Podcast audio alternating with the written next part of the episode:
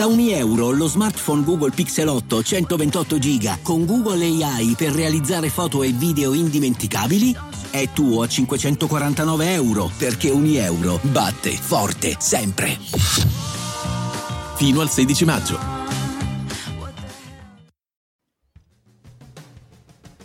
E buonasera a tutti, bentornati alla notte delle interviste e questa sera abbiamo un ospite particolare, parleremo di un tema molto molto importante. No, seduti, non scappate, no, non scappate perché riguarda tutti noi, riguarda il lavoro. E chi meglio eh, di lui può parlare di questo? Diamo un il benvenuto a Umberto di Economia Italia. Grazie mille, grazie mille per l'invito e grazie a tutti quelli che ci stanno ascoltando. Grazie a te, puoi sederti dove trovi posto, dove vuoi, tanto c'è un bel divanetto di come lo, come lo vuoi tu, del materiale che vuoi tu. Se speriamo che non sia un divanetto da psicologo. No, no, no, no. Allora, eh, chi è Umberto di Economia Italia? Allora, diciamo che è un grande appassionato di economia, eh, eh, ma soprattutto di analisi dei dati, giusto? Corretto, sì. Sono... Esatto.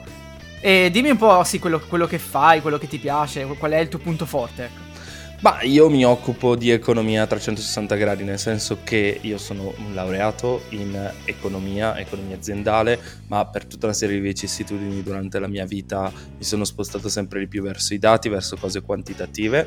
Uh, io lavoro nel mondo dei dati, uh, mi occupo di rischio in particolare. Uh, vuoi questo di carattere economico, vuoi questo di carattere informatico, si tratta in buona sostanza di analisi dei dati, quindi la mia passione è guardare queste bellissime curve, cercare di comprendere se queste curve hanno delle relazioni più o meno interessanti e fornire uh, delle informazioni alle aziende o anche diciamo a chi è che mi segue per interpretare la realtà. Quindi mi fermo semplicemente alla mia interpretazione, poi comunque cerco di fornire i dati, cerco di fornire gli elementi per analizzarli e questo permette diciamo, al soggetto che mi ascolta di formarsi un'opinione critica sul tema, magari anche diversa dalla mia interpretazione, che credo sia la cosa più importante, cioè fornire la capacità di interpretare questi elementi.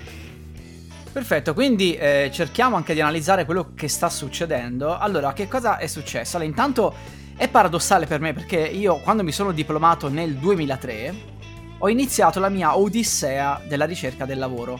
Ero in quel periodo in cui non sapevo cosa fare, guardavo quello che c'era, chiedevo, oh, ma posso lavorare qui, di là, di qua, cercavo a mille e non trovavo nulla. Mi ricordo un anno dopo arrivò la mia prima esperienza che durò pochissimi giorni, pagato 5 euro l'ora, nell'antincendio, non ricordo ancora, e ehm, le persone avevano difficoltà a capire che c'era questa crisi e più avanti, più avanti i dati dissero che il 2003 era il peggior anno, addirittura peggiore della crisi che venne dopo, ma era una crisi più mediatica, mentre prima era tutto un po' silenzioso, sembrava che andasse tutto regolare e invece era peggio ehm, di quello che sarebbe successo dopo, non so se ti risulta.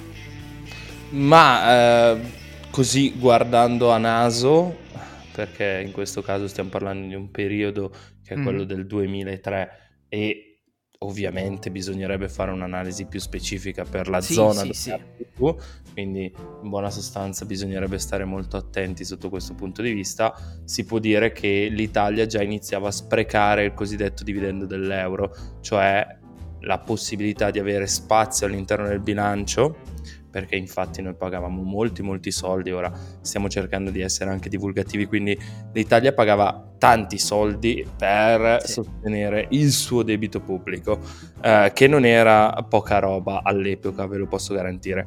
Con il trattato di Maastricht del 1992 questi soldi diventano pochi, però molti di voi immagino che questo effetto non l'abbiano percepito, cioè come mai se nel bilancio dello Stato italiano scendono questi costi, io comunque vengo tassato tantissimo, io comunque non vedo che lo Stato fa riforme, io comunque non vedo, non vedo, non vedo? Beh, la risposta è semplicemente che lo Stato, eh, nella figura di tanti politici, sia di destra che di sinistra, di centro, che volevano rivoluzionare il mondo, perché non è la prima volta che sentiamo di questa rivoluzione, state tranquilli, purtroppo questo è un eterno ritorno, potremmo dirci.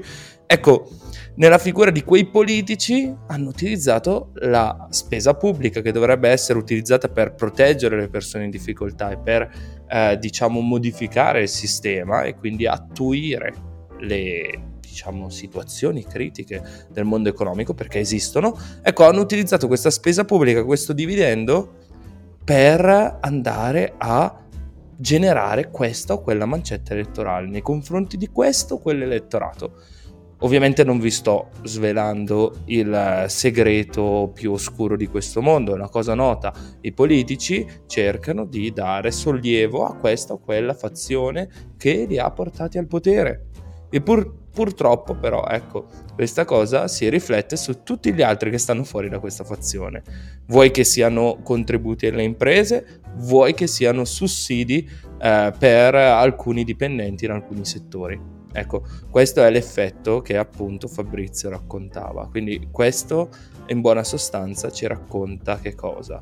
Che c'erano tante riforme da fare, mm-hmm. le abbiamo fatte, avevamo lo spazio per farle e quindi questo si riflette in un costo elevato del lavoro, il cosiddetto cuneo fiscale e ovviamente in una tassazione molto elevata sui dipendenti che non possono sottrarsi a questa tassazione attraverso, non lo so, eh, degli investimenti, investimenti su che cosa, e un'elevata tassazione sulle imprese che qualche volta riescono a effettuare un giro delle norme per abbassare la tassazione. Quindi una situazione estremamente, se mi permetti il termine, uh, ridicola. Una situazione estremamente ridicola. Tant'è vero che, in buona sostanza, se uno eh, sta proprio fisso sui dati e guarda l'economia italiana si rende conto che è tutto un teatro dell'assurdo. Non ultime le varie vicende che abbiamo visto, ad esempio eh, tra super bonus, reddito di cittadinanza e quant'altro. Tutte e adesso misure... ci arriviamo, ci arriviamo. Sì, sì, sì, no, ma ci tengo a dire che sono tutte misure che più o meno possono avere anche un significato, ma che poi implementate così non hanno alcun senso. Allora, praticamente che succedeva? Che io e anche i miei amici che cercavamo lavoro eravamo nella stessa barca, ovvero eh, non ti trovavano nulla al centro impiego, tu aprivi un giornale e trovavi delle offerte che avevano dell'assurdo, ma non per forza, non che ti sottopagavano, che era impossibile, o non avevi requisiti, o ti chiedevano troppo, era proprio matematicamente impossibile riuscire a lavorare. Anche persone che conoscevo camerieri avevano difficoltà, non avevano difficoltà quelli che erano estremamente competenti, che avevano tantissima esperienza e magari si spostavano e si muovevano. Ora io ho perso ehm, questo mondo io l'ho, l'ho, lasciato alle spalle quando mi sono aperto la partita IVA nel 2013, quindi ho lasciato stare quel mondo. Nel frattempo stavano succedendo delle cose interessantissime eh, dal punto di vista del lavoratore eh, del lavoro autonomo, perché usciva il, regime dei minimi e più avanti il regime forfettario, quindi c'era la possibilità finalmente di aprire partita IVA con una tassazione molto minore rispetto a prima. Quindi questo probabilmente secondo me è stato un po' il primo step che ha portato tante persone a dire mi apro una mia attività come persona fisica ovviamente, però ecco, nonostante le tassazioni fossero ancora alte, c'era questa possibilità, io da solo eh, comincio a guadagnare, anche se guadagno poco, però spendo poco, e quindi si cominciava, quindi eh, io lì ho lasciato stare proprio il mondo del dipendente, non sapevo che cosa succedeva, ma chiunque mi continuava a dire che la situazione era la solita. Fino a pochissimo tempo fa, pochissimo, eh, io mi ricordo quando aprì il McDonald's accanto a casa mia, eh, dissero sul giornale che si erano messi in fila per lavorare anche ingegneri, eh, persone che avevano un'estrema competenza perché erano disperati. E poi qualcosa è cambiato perché adesso lo troviamo su tutti i giornali e alcuni anche imprenditori che conosco che me lo dicono che non c'è più verso di trovare personale. E qui adesso dobbiamo cominciare a capire che cosa è successo, come siamo arrivati da una situazione estrema all'altra e soprattutto è vero questo o le notizie sono gonfiate? Tu cosa ne pensi? Allora, il problema, ehm, diciamo, sul settore alberghiero soprattutto è sempre esistito. Se uno si fa una rapida ricerca su Google e inserisce eh, imprenditore non riesce a trovare dipendenti e con Google inserisce delle date diverse rispetto a quelle che stiamo vivendo oggi, quindi che ne so, tra il 2006 e il 2017, eh, troverà qualcosa, troverà qualcosa. Quindi era un tema che già esisteva. Perché questo? perché il settore della ristorazione è un cosiddetto settore trainato. Cosa significa? Significa che è un settore fortemente dipendente da chi si siede al tavolo a mangiare. È una cosa molto semplice. Ovviamente se io ho in tasca 100 euro mi siedo a un certo ristorante, se ne ho 20 me ne siedo, mi siedo a un altro ristorante, se ne ho 5 probabilmente non mi siedo al ristorante o mi siederò al ristorante con una minore frequenza durante l'anno, che è un tema molto importante. Quindi cosa vuol dire? Vuol dire che il settore della ristorazione, dell'hotellerie, ok? O anche eh, se volete inserire questo tema, quello che riguarda, diciamo, il cosiddetto mare che è il nostro petrolio, ecco, è un settore trainato da altre economie.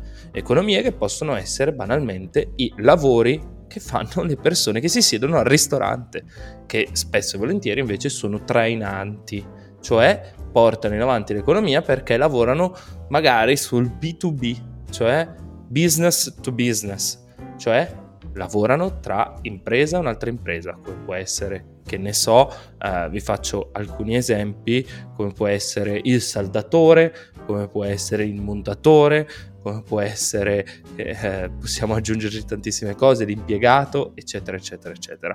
Quindi bisogna avere ben presente questo fattore.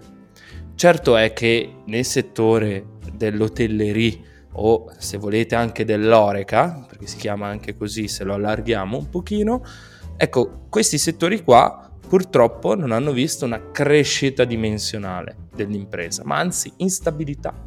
Cioè cosa significa? Spesso e volentieri, se noi ci facciamo caso, nel no- nella nostra città ci sono 5 ristoranti, ipotizzo, e ci accorgiamo che ogni tre anni uno di questi chiude, poi riapre qualcun altro, poi richiude, poi riapre qualcun altro, eccetera, eccetera, eccetera. Questo perché? Perché fare imprese in Italia è estremamente complicato dal punto di vista burocratico, dal punto di vista della tassazione, dal punto di vista della normativa e spesso e volentieri si utilizzano degli artifici, tipo quelli che accennavo nel primo intervento, per cui io magari chiudo la partita IVA, chiudo quell'attività, mi sposto da un'altra parte e la riapro. La riapro perché così mi perm- questo mi permette magari di sfuggire al controllo dell'agenzia delle entrate e questo non è positivo.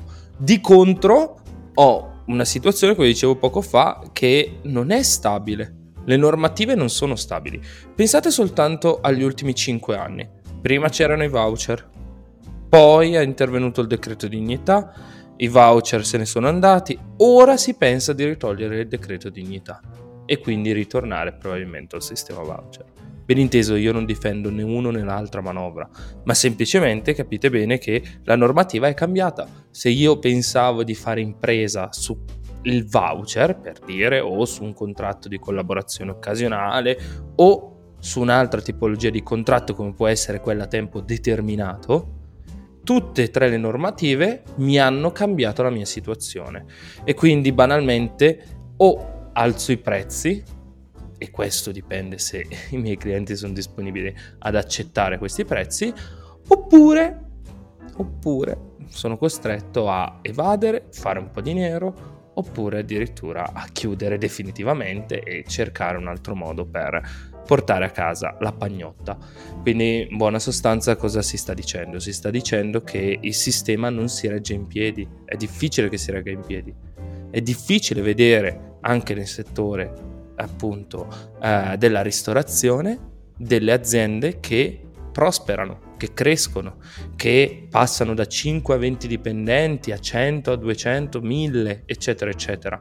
Ci sono alcuni casi rari, ad esempio il caso di Briatore, che onestamente può starvi anche sugli zibibbi, se si può dire, eh, però capite bene che questa situazione è esasperante quindi bisogna permettere all'imprenditore di fare impresa, bisogna difendere il lavoratore con contratti seri e nel frattempo bisogna ovviamente cercare le risorse nel bilancio senza fare debito perché altrimenti questo va a danno delle nuove generazioni. Quindi bisogna che in politica arrivi qualcuno di un pochino più serio che sia attento alle esigenze di tutte le classi sociali che è una cosa super importante, senza creare un vantaggio per questo o per quella, perché purtroppo i, pan- i, pasti gratis, come dico io, sono sempre oltre l'asintoto, oltre le condizioni di esistenza e quindi quando si vendono pasti gratis si va sui balconi e si dice eh, abbiamo abolito la povertà,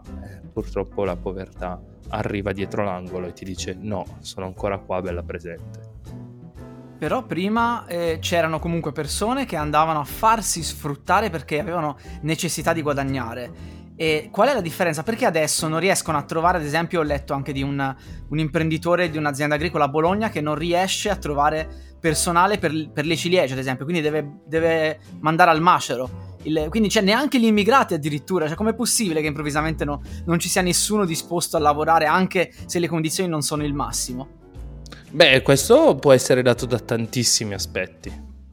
Può essere che ci sia un certo effetto reddito di cittadinanza, ma allora domandati, se una persona prende 600 euro al mese con reddito di cittadinanza, e sto parlando di un reddito di cittadinanza estremamente generoso, eh?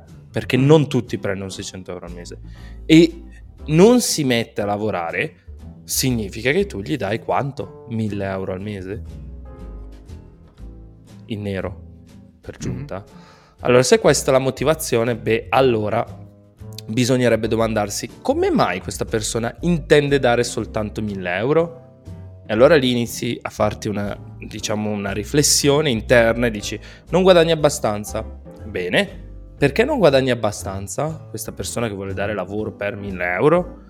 Perché chi compra questo prodotto non ha abbastanza capacità di spesa per comprare appunto quel prodotto a un prezzo maggiorato del 20-30%. Ok? E perché non ha questa capacità di spesa? Beh, perché questa persona che lavora magari anche in un sistema molto produttivo ha una situazione in cui tra datore di lavoro e appunto lavoratore se ne va un 30% dello stipendio in contributi pensionistici e poi dopo il, quello che rimane viene imposto a tassazione IRPEF. Ah, ok, beh, abbiamo già un bel problema, mi pare di capire, che se facciamo due conti, anche a prendere un buono stipendio, 25.000 euro, tipo, che è un terzo livello del commercio circa, andiamo a spanne, sono 1.300 euro al mese. Con 1300 euro al mese tu mandi, a casa, tu mandi avanti una famiglia e, con estrema difficoltà, se forse lavora anche se coniuge, coniuge e magari ha un part time, forse sì, forse arrivate a 2000-2100 euro. È un po' difficile quindi che poi quel settore che è indotto riesca a reggersi. Dopodiché ci sono alcuni motivi che sono legati al carattere culturale, ovvero vogliamo sempre di più lavorare eh, meno in quei settori a bassa produttività o a basso valore aggiunto e estenuanti come possono essere appunto i settori che tu elencavi prima che sono appunto l'oreca, l'hotelleria, la ristorazione o più in generale quelli legati appunto al turismo. Ok, però c'è anche un altro fatto da considerare lì, adesso ti dirò qual è la mia ipotesi. Eh, leggevo ad esempio che ci sono enormi disagi anche a livello eh, del settore aereo e non solo in Italia, anche all'estero. E leggevo che, uh, ad esempio, um, nell'aeroporto di Londra non riuscivano manco a, a pagarli il doppio a trovare gli operai per l'aeroporto. Quindi c'è un, un problema di carenza di personale anche eh, nel, um, all'estero. E io l'unica cosa che mi viene in mente adesso, visto che è una cosa mh, tecnicamente recente, è la pandemia. Cioè, probabilmente siamo stati in lockdown, siamo stati più a casa e forse abbiamo capito più il valore di, di, di, del tempo libero e adesso ci pensiamo due volte prima di andare a lavorare e di fare tante ore. E ti torna il discorso? E qua invece è una, una situazione diversa, perché quando, analizziamo, cioè, quando noi analizziamo un problema, dobbiamo, come ti dicevo all'inizio, no? Cioè, piacerebbe sapere più nel dettaglio quello che è successo in Toscana nel 2003, però purtroppo non lo conosco. Eh, invece qua bisogna comprendere, a mio avviso personale, che tutto quello che succede in Italia non è la stessa cosa eh, che succede magari in Inghilterra, che succede in America, eccetera, eccetera, eccetera. Quello che tu dici sulla pandemia è assolutamente corretto e ci sono delle situazioni che si definiscono e rientrano nella cosiddetta Great Great Resignation, cioè la grande rassegnazione. Cosa succede? Succede che tantissimi giovani e tantissimi lavoratori dopo essere stati in pandemia hanno, almeno questa è la spiegazione che va per la mm. maggiore, poi suppongo che fra qualche anno avremo maggiori dettagli e magari la spiegazione potrebbe essere assolutamente diversa, quindi siamo nel campo delle ipotesi. Spoiler, quando si tratta di economia e in particolare diciamo di scienze, senza dati non si può fermare niente. Quindi la mia è una supposizione, è una delle più condivise però quindi mm. non voglio assolutamente mettere una situazione di causa-effetto già dimostrata mia, nelle, nelle, mie parole.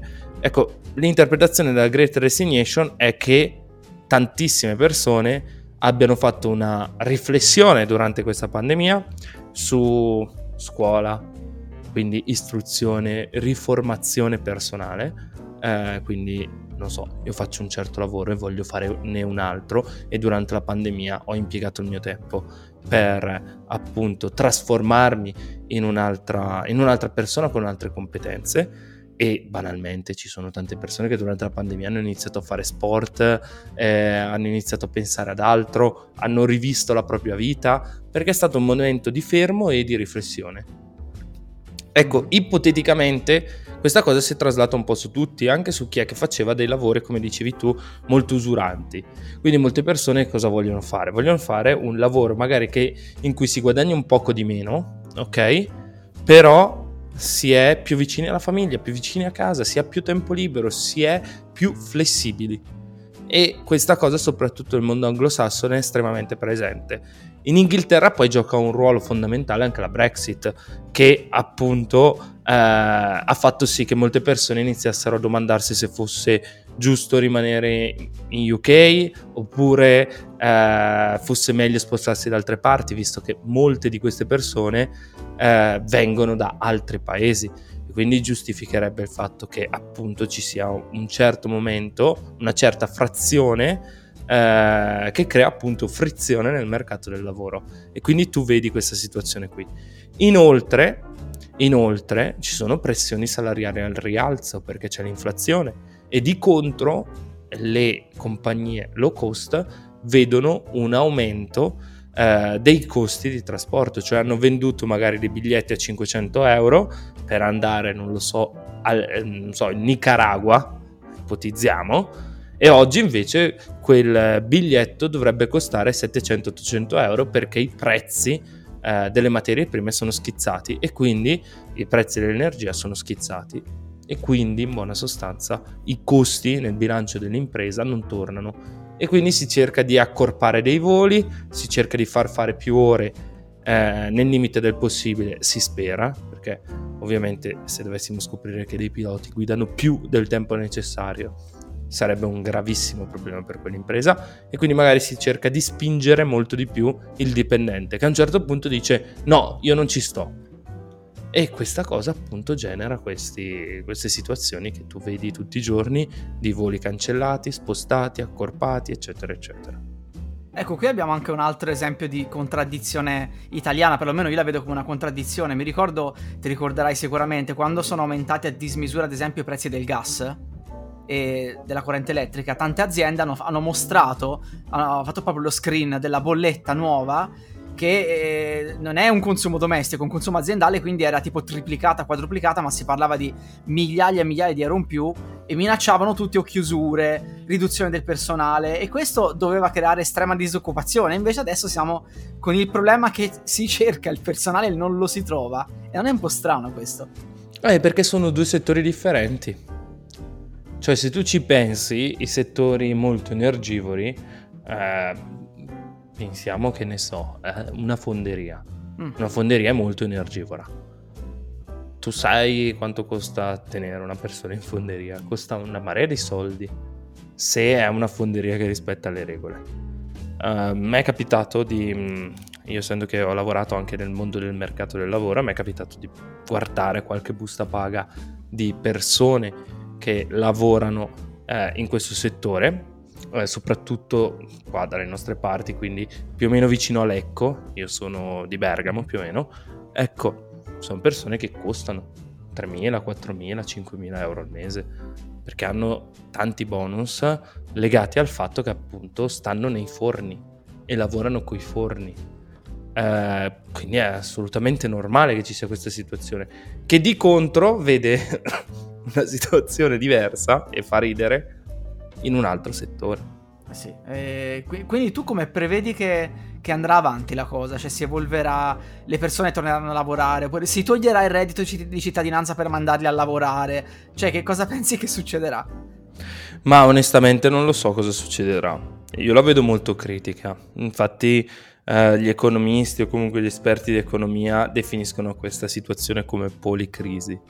Cioè una crisi che si autoalimenta sulla base di più crisi sottostanti. Ed è una situazione che non abbiamo mai vissuto, nel senso che eh, abbiamo una situazione inflazionistica data dal mercato delle materie prime, quindi il mondo energetico, che ricorda quello che abbiamo vissuto negli anni 70. Per chi ci ascoltasse, eh, mi ascoltasse, perdonatemi, per la prima volta, è ben conscio che durante gli anni 70 abbiamo avuto due shock petroliferi che hanno portato l'inflazione a crescere moltissimo eh, e noi abbiamo, l'abbiamo contrastata con l'aumento dei tassi ad opera di Volcker e attraverso una revisione della spesa pubblica. Questi due fattori messi meglio, eh, messi diciamo in comunicazione, hanno portato a una situazione migliore rispetto a quella precedente, anche se c'è stato un costo, perché infatti alzare i tassi riduce l'attività economica perché rende tutto più costoso, rende più costoso il denaro, ok?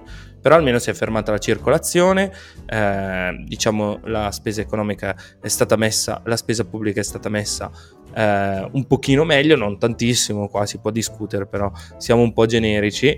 Ehm, e questo ha permesso appunto di superare la crisi inflazionistica.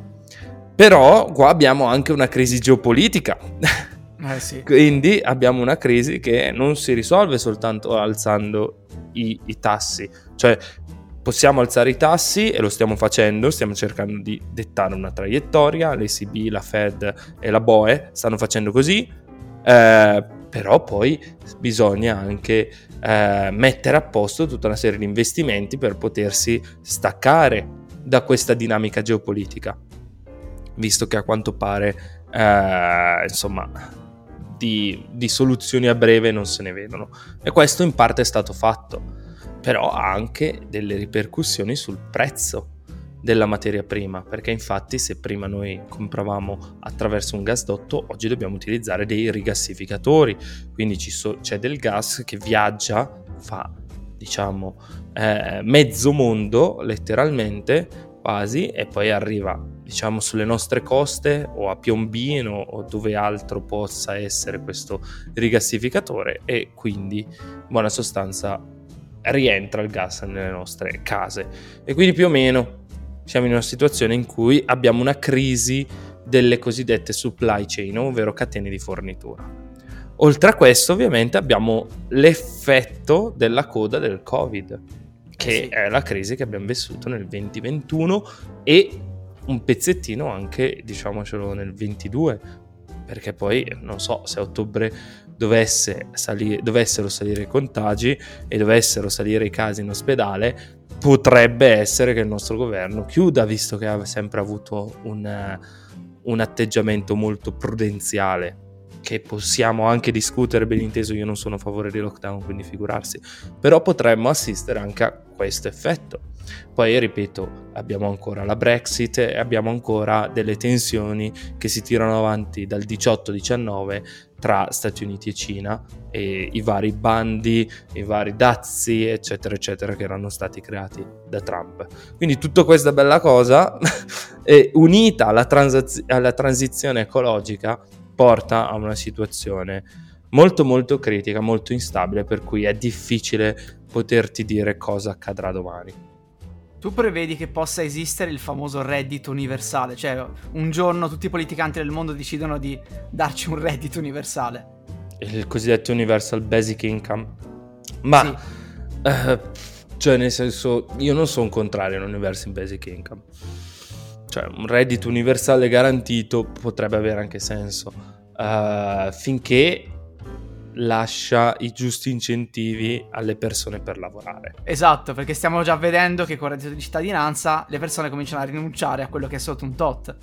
Eh, sì, potrebbero rinunciare sotto un tot, ma ben inteso, il problema non è il reddito di cittadinanza, il problema è il sistema economico che lo accoglie, eh, che è ben diverso. Cioè, sì. il reddito di cittadinanza, per come ho spiegato prima, non ha non, non, è di per sé la causa del problema, è l'effetto che magari noi vediamo, poi magari anche una minima parte, eh, ben inteso, ripeto qua, non abbiamo dati su cui dire è sicuramente questo, però sic- mi sentirei di escludere che è il reddito di cittadinanza il problema.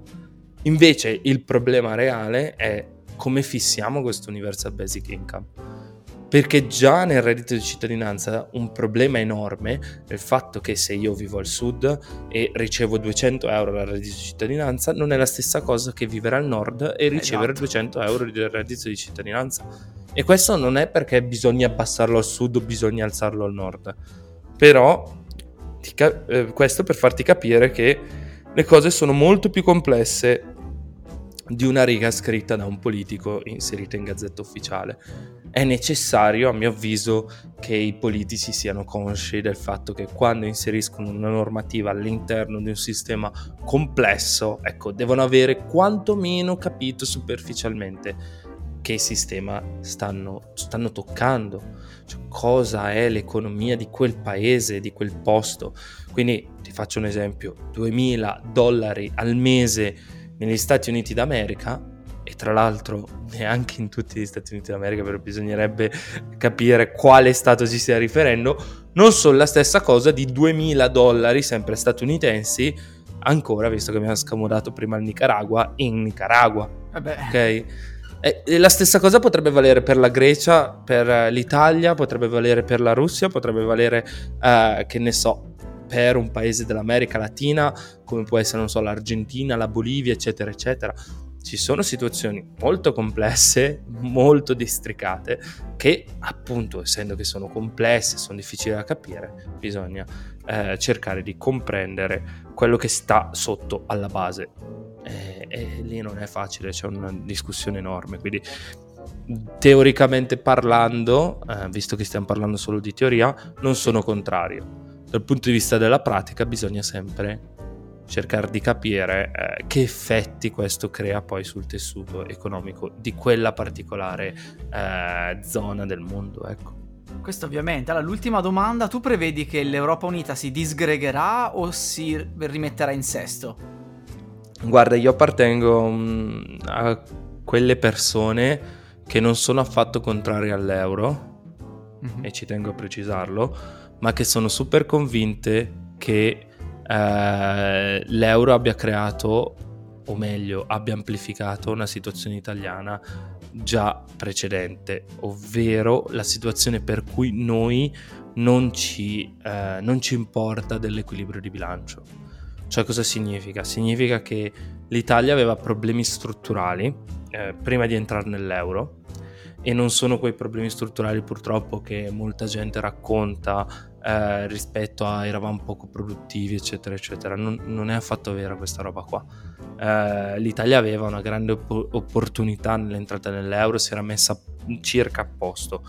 Però purtroppo ehm, veniva anche da una situazione critica, eh, politicamente critica, da, ad esempio io cito Craxi come uno degli ultimi, eh, delle ultime persone che hanno partecipato, diciamo, a, a, questa giostra.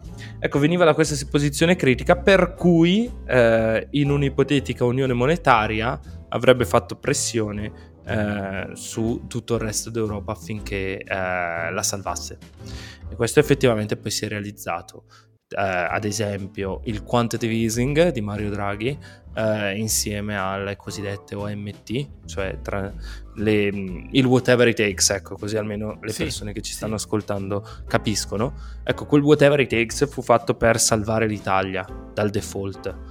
Uh, questo ovviamente non, non fu un problema, il whatever it takes, ben inteso. Anzi, fu una prova di forza da parte dell'ECB, cioè della Banca Centrale Europea al contempo però il cosiddetto quantitative easing, whatever it takes, durò fino al 2018 e fu prolungato al 2019, si cercò di rientrare un pochino.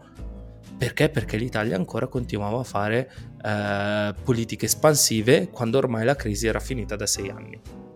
E questo non permetteva appunto all'economia di risalire perché era, era annaspata l'economia. Si erano fatti degli errori enormi, non si sono mai messi a posto eh, e tra il 2013 e il 2018 noi avevamo una legislatura in cui si potevano fare tantissime cose esplodere e non le abbiamo mai fatte.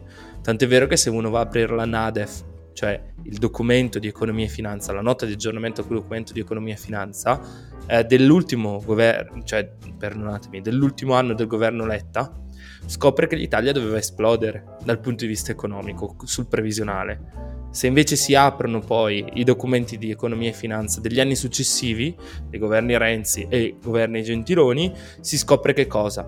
Che invece questa cosa non è accaduta e quindi noi abbiamo sprecato tutta quella crescita che si poteva fare. Eh, si poteva addirittura arrivare al 2% anno, che insomma, per un'economia che veniva dal 3-4%, meno 5, meno 6, più 2, più 3, eccetera, eccetera, il 2% è 10 volte tanto, giusto per intenderci. Eh, questo 10 volte tanto non è mai stato raggiunto, ok? Quindi questo è eh, il tema a mio avviso. Quindi non l'abbiamo fatto perché abbiamo sempre sperato nell'Europa, stessa cosa con la pandemia da Covid-19 arrivavamo già male da appunto questi anni che ti raccontavo prima, quindi giustamente eravamo ancora annaspati e abbiamo chiesto un'altra mano all'Europa. L'Europa ce l'ha data tra tira e molla e ripiccate e non ripiccate. Il MES non lo voglio usare, sì lo usiamo, no il sanitario, eccetera, eccetera. E arriviamo a questa nuova crisi alle porte, preannunciata, super annunciata, con politici che vogliono fare 50 miliardi di euro di scostamento di bilancio, qualcuno che vuole fare operazioni da 60 miliardi di euro l'anno di deficit, come ad esempio Forza Italia nella, veste, nella veste di Berlusconi, oppure chi è che vuole fare come Fratelli d'Italia 80 miliardi di euro di eh, costo annuo in più aggiuntivo e aggiungiamoci magari, visto che gli altri programmi disponibili non ci sono di PD e Movimento 5 Stelle, ma visto che è uscito quello di, eh, di azione, diciamo anche questo, eh, nel piano di azione si prevede una tassazione dello 0,1% per ottenere 40 miliardi, che per chi sa fare le proporzioni eh, fra quelli che ci seguono, immagino tutti, perché tutti abbiamo fatto la terza elementare, è facile scoprire che parliamo di una tassazione su una base imponibile di 40 mila miliardi di euro. Giusto per intendersi, 80 mila miliardi di euro è il PIL di tutto il mondo.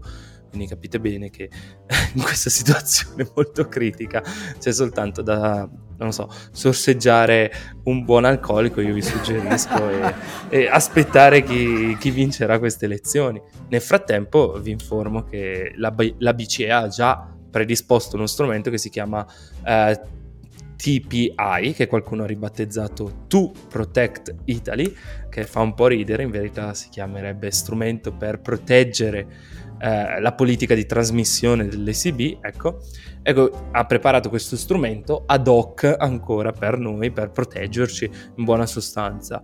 Uh, però io sono sicuro che insomma, l'Italia giocherà ancora su, l'ennesima volta il suo moral hazard, condannerà l'Unione Europea che non gli dà una mano, poi l'Unione Europea gli darà una mano eh, dicendo vabbè dai magari questa volta hanno imparato e, e, così via discorrendo. Quindi non so se l'Unione Europea si disgregherà, sono sicuro che comunque diventeremo sempre più poveri a continuare a fare così. Ok, quindi, quindi questo, questo, fa riflettere. Eh, il consiglio che vi do io, ragazzi, se eh, investire sulla propria vita, cioè cercare sì. di sì, di... tantissimo. Investite nella vostra istruzione, sempre, sì. sia che rimaniate in Italia, sia che eh, un domani decideste di andare all'estero. Investite su di voi. Mi sento anche di dirvi davvero con tutto il cuore, non fidatevi dei guru, perché se vi ho appena spiegato che la situazione economica è estremamente indecifrabile.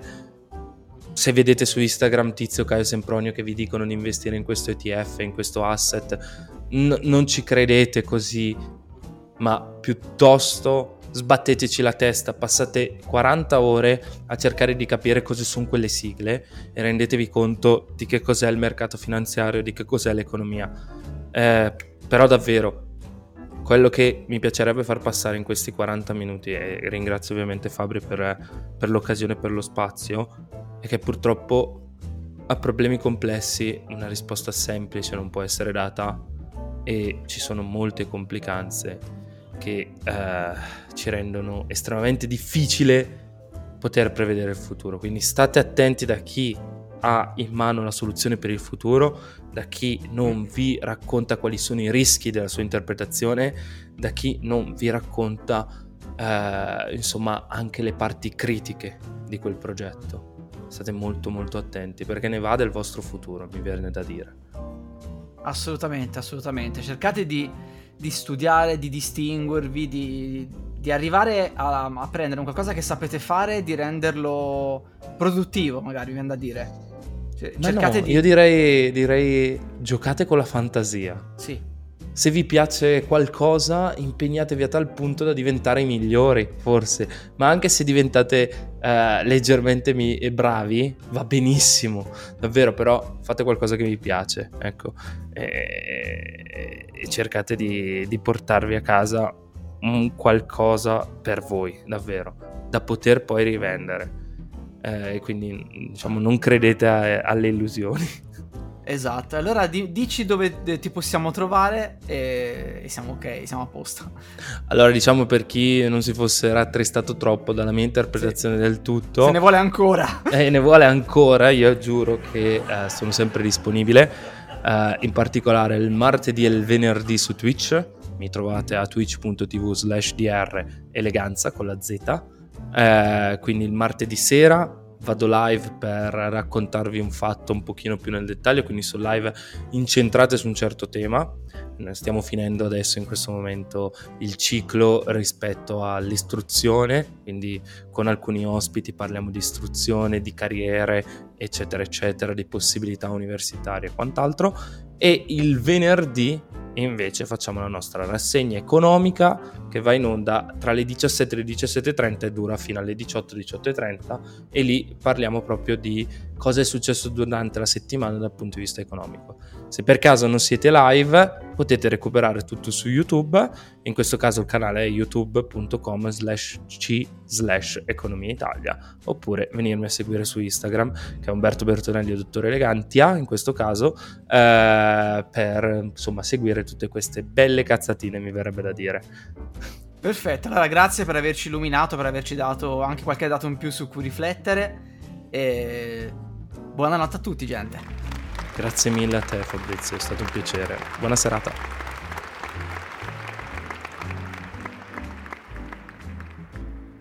La musica utilizzata è di audionautics.com in Creative Commons by Attribution e Back Bay Lounge di Kevin MacLeod dal sito incompetech.com. Musica in Creative Commons 4.0 by Attribution. E adesso un bel caffè finito.